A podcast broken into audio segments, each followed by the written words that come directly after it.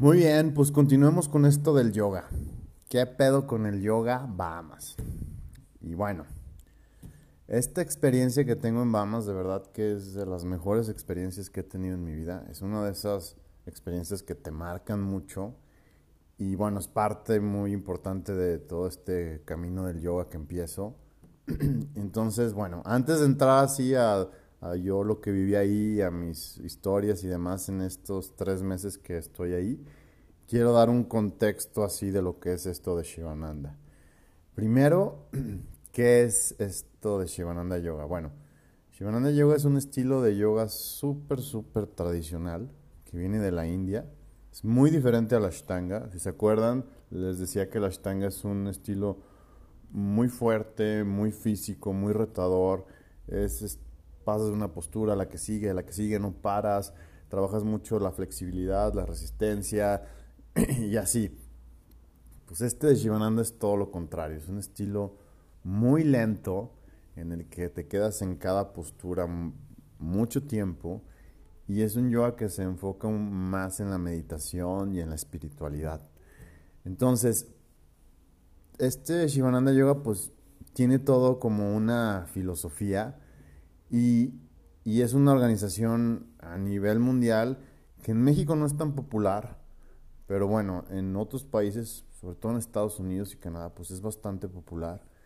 Y tienen diferentes ashrams, tienen ashrams en Estados Unidos, en Canadá, en Europa, obviamente en la India tienen varios, bueno, este de Bahamas. y bueno, ¿qué es un ashram? Un ashram es como un convento, o sea, es un lugar al que tú vas y ahí te vas a encerrar y pues ahí vas a vivir las 24 horas del día, 7 días a la semana, lo que es la vida yogi. Em, entonces tiene una serie de reglas, tienen horarios, tienen ya una serie de, actividades que siempre son igual todos los días. Y bueno, ahorita les voy a dar más detalle de eso. Pero bueno, en general, o sea, eso es, eso es Shivananda.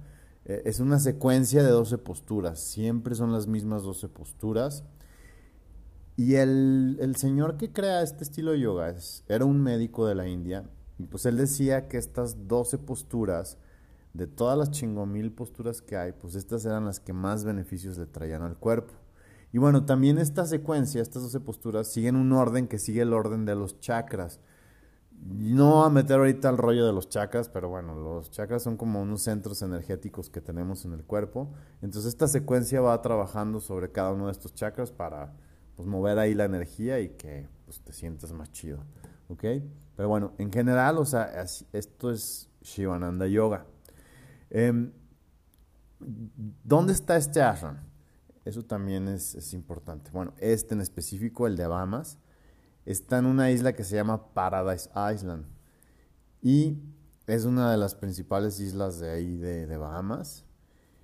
Y hace cuenta que es muy chistoso porque al lado, de un lado del ashram, está el Hotel Atlantis, así que es el lujo al desborde, es un pinche hotel mamastroso, así que dices, ¿qué pedo? y del otro lado está la casa de Nicolas Cage, también así, súper chingona. Y bueno, en esa isla hay muchísimas casas así que dices, ¿qué pedo? Así de celebridades, de Oprah y de, no me acuerdo qué más actores y actrices y millonarios del mundo. Entonces, y así, ahí está este ashram de, de, Shivananda, donde se supone que es todo lo contrario. Entonces, pero bueno, ¿por qué está ahí este ashram? Pues se cuenta que había una señora millonaria, no me acuerdo si era de Estados Unidos o de Canadá, pero bueno, el chiste es que esta señora tenía una hija que tenía problemas bastante serios de drogadicción y alcoholismo y así adicciones muy cañón. Entonces esta señora ya había intentado de todo y pues nomás no podía sacar a su hija adelante.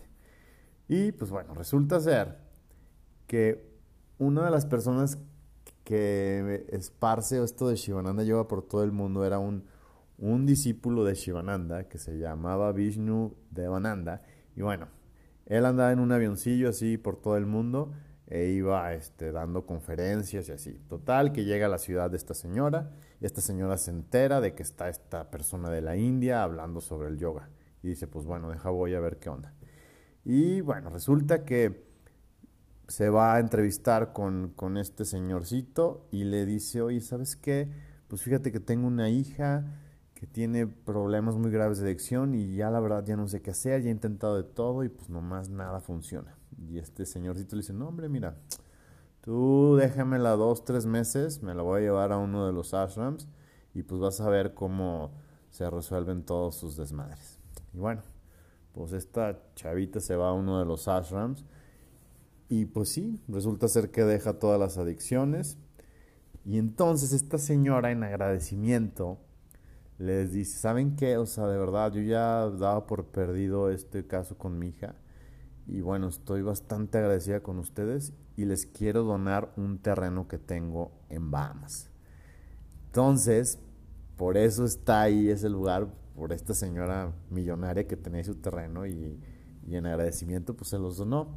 Entonces por eso está ahí en medio de todo este lujo y así derroche y demás. Pero bueno, Después quiero explicarles cuáles son las formas en que te puedes ir ahí al ashram este de Bahamas.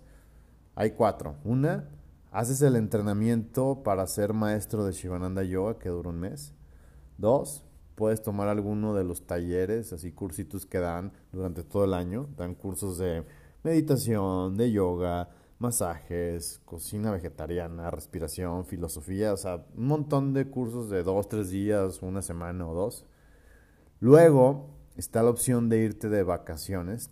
Tienen unas como cabañitas muy chidas así enfrente de la playa, entonces si quieres irte ahí de vacaciones, te vas los días que quieras y ya, pues con la temática yogi. Y la cuarta opción, que es como en la que yo me voy, es la opción de karma yoga. ¿Qué es esto de karma yoga? Bueno, hay cuatro caminos. Dentro de la filosofía del yoga hay como cuatro caminos en los que tú puedes alcanzar así como que la plenitud y así. Y bueno, uno de esos caminos es el karma yoga, que es el yoga de la acción desinteresada, que es tú, eh, es una cosa que, o sea, es orientada al servicio sin esperar nada a cambio. Entonces, bueno, ¿Cómo funciona este lugar de, de Bahamas? Pues es a través de los karma yogis. Entonces, todo, todo, todo ahí en este lugar, desde la administración, mercadotecnia, contabilidad, recepción, cocina, mantenimiento, jardinería, todo, todo es hecho por los karma yogis. Entonces tú vas ahí y si vas como karma yogi, pues se te asigna una actividad y por ser karma yoga, por ser una acción desinteresada que tú haces ahí por servicio, pues no se te paga, se te da hospedaje y así. Pero bueno, yo es así como me voy.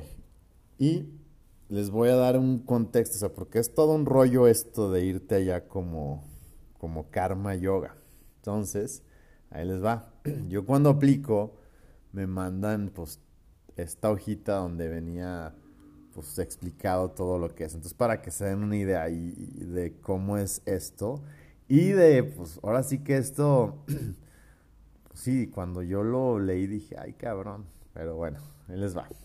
Entonces, bueno, cuando tú aplicas para esto, ya te dicen, ok, va, pero te dicen, ok, vas a ser parte de este programa y te vas a comprometer por tres meses. Vas a unirte alegremente a la comunidad y te vas a meter de lleno a la vida del ashram. Vas a tomar parte de todas las actividades, incluyendo la meditación, perdón, los cantos, las clases de yoga y el karma yoga, que es lo del servicio. Entonces, tú como karma yogi avanzado, se te requiere de un, o sea, de comprometerte mínimo por 90 días de servicio siete días a la semana. No hay día de descanso. Luego, que viene algo importante. Tienes que traer tu propia casa de campaña para vivir. Y ahorita hablamos de eso. Después, tienes que traerte pues todas las comodidades que vayas a querer tener ahí en tu casa de campaña, obviamente sleeping, colchón, almohadas, sábanas, todo lo que quieras tener ahí en tu casa de campaña. tienes que estar disponible 24 horas alegremente al servicio del ashram por si se te necesita en algo. Luego, tienes que atender dos satsangs al día. Al rato, ahorita les explico qué es eso del satsang. Y una clase de yoga al día igual, y esto es obligatorio. Tienes que respetar las reglas del ashram y seguir el horario del ashram. Y bueno, y dice, para mantener la atmósfera de espiritualidad del ashram, se te pide que por favor te vistas modestamente dentro de la, del ashram. Nada de traje de baño, nada de tops, nada de andar enseñando el hombro ni los brazos, o sea, nada, o sea, todo tapadito, tapadito. Ya si te vas a la playa, pues entonces ahí sí se permite obviamente el traje de baño, pero dentro del ashram, o sea, vestir modestamente para mantener la atmósfera espiritual. y luego, y te dicen es una nota de que no hay carne, no hay, no hay pescado, no hay huevos, no hay alcohol, no hay cafeína, no drogas, a menos este, que sean obviamente prescribidas, nada de música fuerte, nada de actividades de índole sexual y el fallo a cualquiera de estas reglas pues resultará en una inmediata expulsión del arra. Y yo así de medes. Entonces, bueno, es así como lo que tú te comprometes como karma yogi. Y luego hay un horario, les digo, hay, esto de estar en un ashram, pues tienen ya su horario definido. Entonces, ahí les va.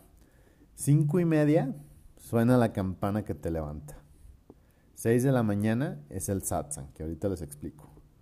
De 8 a 10, ya sea que a esa hora ya te toque tu actividad de karma yoga, de lo que vas a estar ahí dando tu, tu servicio, o la clase de yoga, de 8 a 10 es la primera clase de yoga.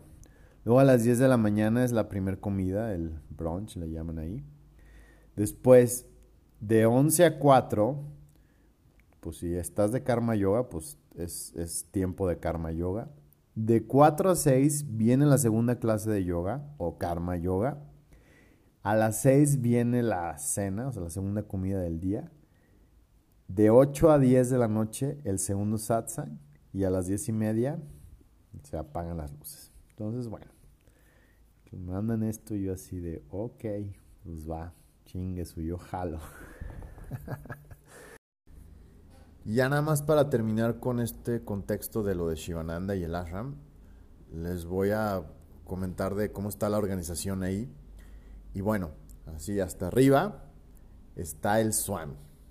¿Qué es esto de Swami? Pues es ya como un maestro ya de yoga súper avanzado, pero sobre todo en la cuestión de, de la filosofía del yoga y las escrituras y ya pues es alguien que renunció, se supone, a todo lo terrenal, entonces ya nada más está ahí como figura acá de gurú y él es el que ahí da orientación y, habla sobre todas estas escrituras del yoga.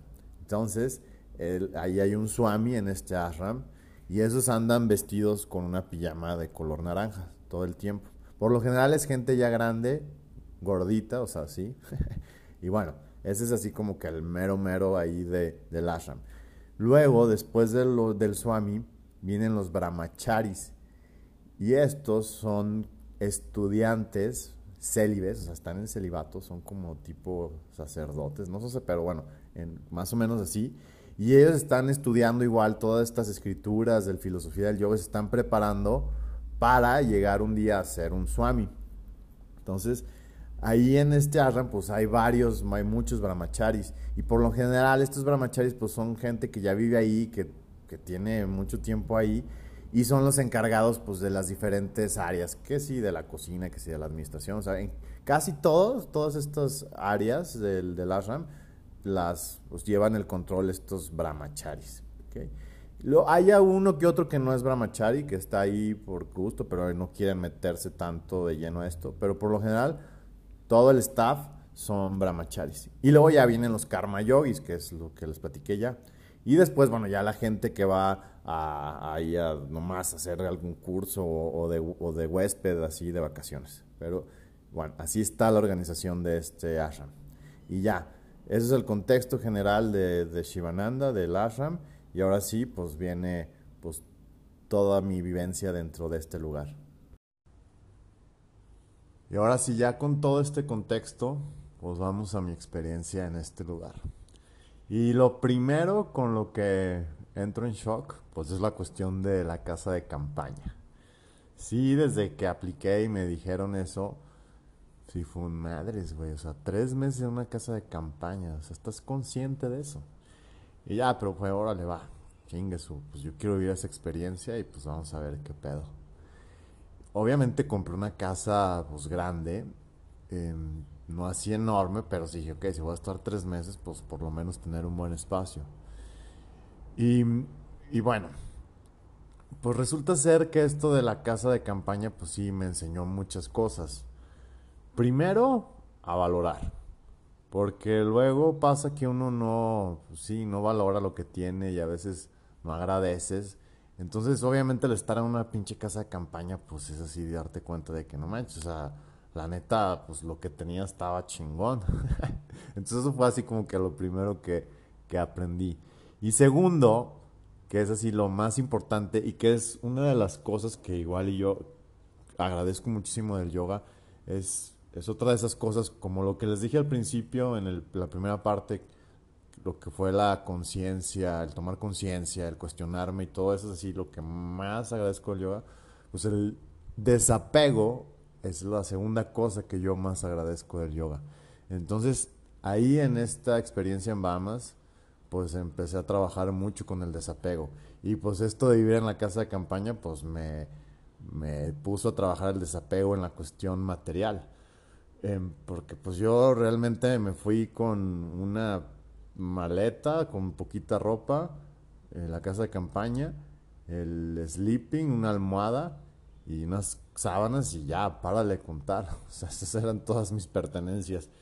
Em, entonces, a partir de ahí me empecé yo a hacer así súper ligero de, equipaje y, en general, o sea, en todo. Em, y fue, o sea, eso del desapego, pues sí, fue algo que me ayudó para futuras experiencias, como por ejemplo, después de Bahamas me voy a Nueva Zelanda. Entonces yo ya llegando a Nueva Zelanda, yo decía, no manches, a cualquier lugar al, que llegara, pues después de estar en una casa de campaña, pues todo era así de a huevo, no manches, esto está poca madre. Entonces, te das cuenta, bueno, yo me di cuenta que realmente no necesitas mucho para, para vivir. Pero bueno, estamos en una sociedad de consumo a lo cabrón. Entonces, y digo, yo, yo también estaba así, o sea, yo me acuerdo que antes, pues era de comprar y comprar ropa y tenía que si el zapato de café, que si el zapato negro, que si el zapato no sé qué, que si el tenis este, que si el tenis para el otro, que si, bueno, un montón de ropa y sacos, trajes y demás. Y, o sea, todavía me, ahorita la fecha un amigo de repente me hace burla de como, oh, pues, ¿te acuerdas cuando eras fresa, güey, y traías acá tu ropita? Y ahora no mames, ahora, por ejemplo, tuve una boda hace poco y pues mis zapatos tenía, yo me quería ir en tenis y así de, no, no manches, güey, a ver, este, ahorita mi cuñado tiene unos zapatos y te los prestas y yo así como que, bueno, pero realmente sí, esto, vivir ahí en Bahamas, en la casa de campaña, pues sí, me empezó a ayudar a, todo eso, al desapego. Y es que esto del apego, de verdad que es, bueno, en el budismo lo dicen, algo que mencionan mucho en el budismo, es que la principal causa de sufrimiento del ser humano es el apego. Y ese apego a las cosas tanto materiales como a las personas. O sea, también siempre tenemos mucho apego a personas y a cosas. Y cuando los pierdes y cuando no lo tienes bajo tu control, pues sí, sufres un chingo. Entonces ahí en el budismo dicen que, sí hay que aprender a soltar, a soltar. Y, sí, de verdad que eso te, ayuda, pues sí, a, ir más ligero por la vida y, pues sí, a fluir. Ya ven, como les platicaba en ese capítulo del flow, pues sí, si tú aprendes así a, a soltar y a soltar, pues vas ahí surfeando, como por así decir, este, la vida pues sí, con menos, menos pedos. Y, en cambio, si te apegas a las cosas o a las personas, sí es muy difícil cambiar. O sea, bueno, yo me acuerdo cuando les digo, cuando tomo la decisión de irme de Bahamas, pues es, fue soltar pues sí, un chingo de cosas materiales y también emocionales. Pero ya, claro que después estando ahí y que lo aprendo a, pues sí, a, tener este desapego, pues sí es como que te sientes más ligerito. Y a la fecha es algo que yo sigo aplicando. Por ejemplo, ya cuando regresé de Nueva Zelanda, pues ya renté un departamento y tú entrabas a mi cuarto y literal, o sea, nomás era el colchón ahí en el piso y todos mis libros, porque eso sí, yo me deshago de todo, menos de mis libros. Bueno, hay poco a poco de repente que los vas prestando y así, pero así, yo creo que lo único que siempre que conservo son mis libros. Entonces estaba mi colchón en el piso y así los libros en, en el piso igual, así en una, en una esquina, en la orilla de la pared. Y ya, yo viví en ese departamento, creo como que fueron dos años, este, o dos años y cacho, no me acuerdo, por si fue un rato. ¿Creen que hubo algo más en mi cuarto? No. O sea, bueno, mi mamá un día llegó y me dice, no chingues Juan Carlos, a ver, tengo ahí un mueble ahí en la casa que no lo uso, ve por él y ya tráetelo para que de perdido pongas los libros ahí en ese mueble. Pero, o sea, de verdad que sí, y es y es que, por ejemplo, ya cuando tomo la decisión otra vez de irme a Bali y todo esto, pues ya, pues dije, ah, pues son muy poquitas, literal, pues todo lo eché en una maleta y ya la dejé en casa de mis papás y era todas mis pertenencias. Y de eso, pues la mayoría eran los libros. Entonces, eh, sí es algo que empecé a trabajar mucho ahí en Bahamas y este, les digo, es de lo que, de la segunda cosa que yo más agradezco es esto del, del desapego. Y bueno, ahora pasemos a la cuestión de mi actividad en el Karma Yoga. Ya ven que les digo que te asigna una actividad. Entonces, yo cuando mando mi solicitud, te, te preguntan ahí sobre tu, pues sí, tu, tu, educación y tus habilidades. Y bueno, claro que yo, pues, educación, ingeniero industrial, eh, experiencia previa, pues, logística, servicio al cliente, planeación en la industria automotriz, eh, proactivo, trabajo en equipo y la chingada, ya sabes.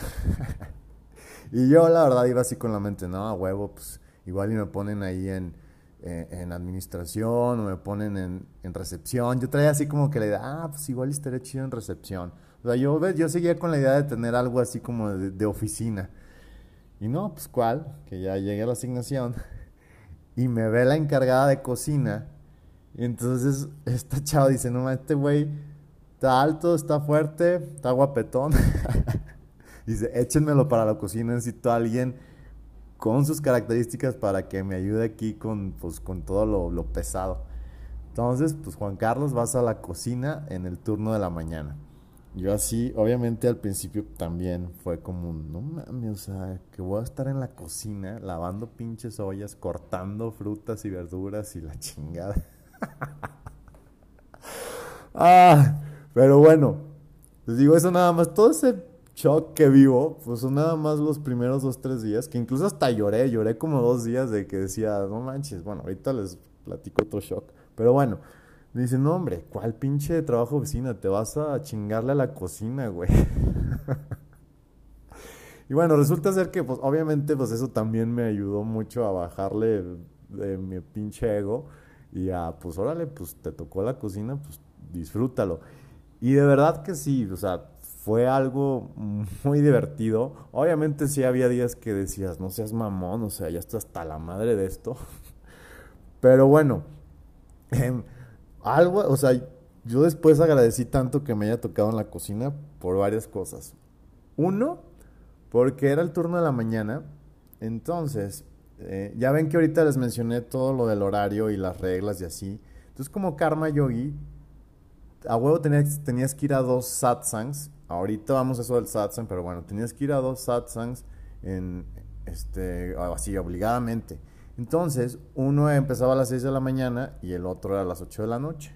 Entonces, como yo tenía que estar en la cocina a las seis y media para preparar todo lo de la primera comida, entonces, gracias a Dios, me podía faltar al satsang de la mañana obviamente después cuando, cuando tengo mi experiencia con el satsang es así de puta, no manches, a huevo, nada más voy a tener que venir a uno. Entonces fue así lo primero que agradecí, porque si no, por ejemplo, si estabas en, en estas cuestiones de administración o de recepción o así, pues a huevo tenías que ir a los dos satsangs. Entonces yo decía, hombre, yo con dos satsangs me, ya me doy un tiro en la cabeza a las dos semanas. Entonces, bueno, eso fue lo primero que dije, puta, no manches, qué bueno que me jalaron a la cocina. Después, otra cosa así que, o sea, que también dije, no manches, gracias que me tocó el turno de la mañana, porque empezabas temprano, seis y media de la mañana, y ya para las 12 estabas libre.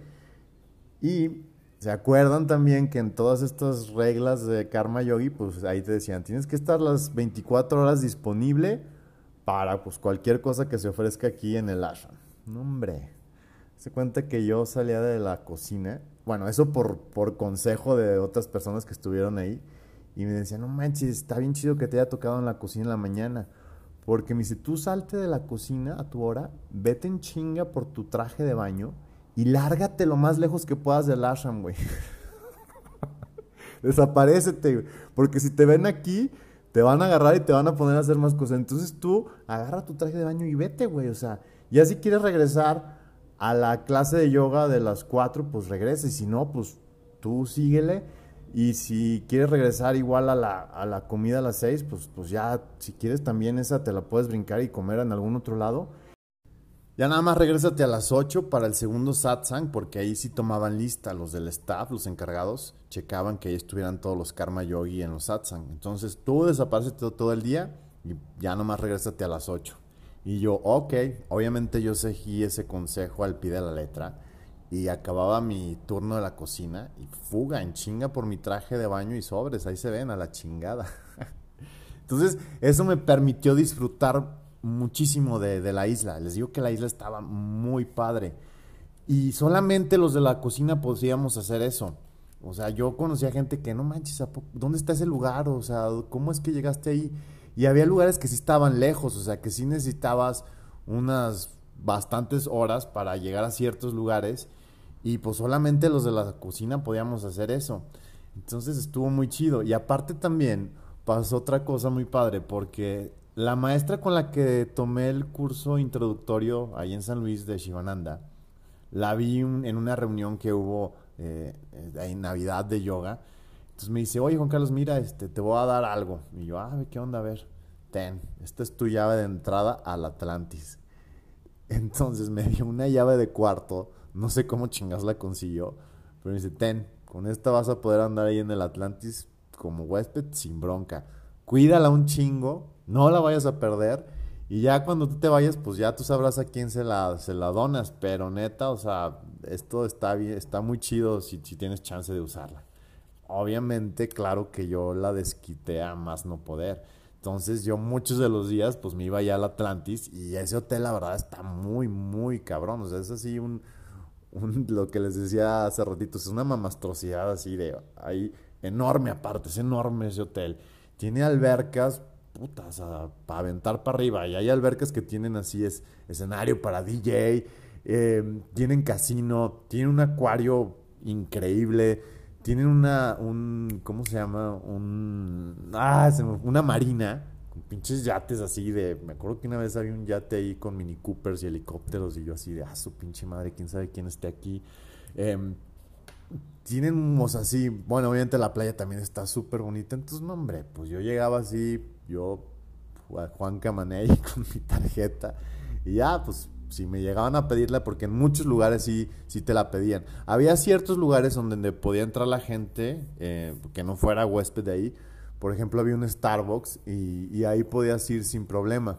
O había como un mall, o sea, había un lugar así donde había tienditas y que nieve y restaurancitos, ahí también podías entrar sin bronca, pero sí había muchas áreas, sobre todo en las albercas, que no podías entrar si no traías tu, tarjeta de huésped. Entonces, bueno, yo desquité esa tarjeta, yo llegaba ahí a las albercas, agarraba mi toalla, ya me echaba ahí, me metía a nadar y a leer y... Entonces, Nada de eso pude haber hecho si no hubiera estado en la cocina. También pude explorar Nassau, que es el pueblito ahí, la capital de Bahamas. Entonces ya agarraba un camioncito y ya me iba a explorar el pueblito, ya me iba a comprar cosas. Luego había un barecito muy chido, porque ahí está, en esta isla igual está donde llegan todos los barcos de cruceros. Y había, ahí donde llegaban, había un bar muy chido. Entonces yo ahí me iba a echar mi cheve, a echar mi trago y luego pues ahí llegaba muchos de la tripulación de, de los barcos y pues ya te ponías a platicar con gente ahí que trabajaba en los cruceros, em, o ver el, me acuerdo, pues también me iba ahí a ver que si la Champions League. Entonces, no, hombre, o sea, muy chido el haber tenido esa llave y el haber estado en el turno de la cocina, porque de otra manera no, no se podía, o sea, de verdad, o sea, yo, pues, yo veía a los demás y ahí, ahí tenían que estar. Entonces, o sea, yo agradecí muchísimo eso, el haber estado en la cocina. Y me estoy dando cuenta que ya va más de media hora, entonces lo voy a tener que dejar hasta aquí. Yo sé que se van a quedar con la duda del pinche satsang. Pero es que eso es. Lo del satsang, pues es todo un tema. Entonces, no, o sea, me voy a aventar yo creo otra, por lo menos 20 minutos más, si no es que media hora. Em, entonces, pues bueno, aquí le dejo y espero que les haya gustado, espero que se hayan divertido o algo. Y pues bueno, nos vemos en el próximo episodio para seguir con esto de Bahamas y del satsang. Un abrazo, chao.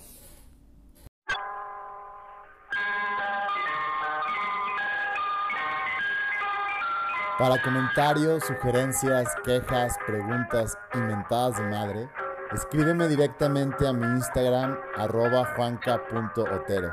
Si no me sigues, te invito a que me sigas y si te gustó este podcast, compártelo.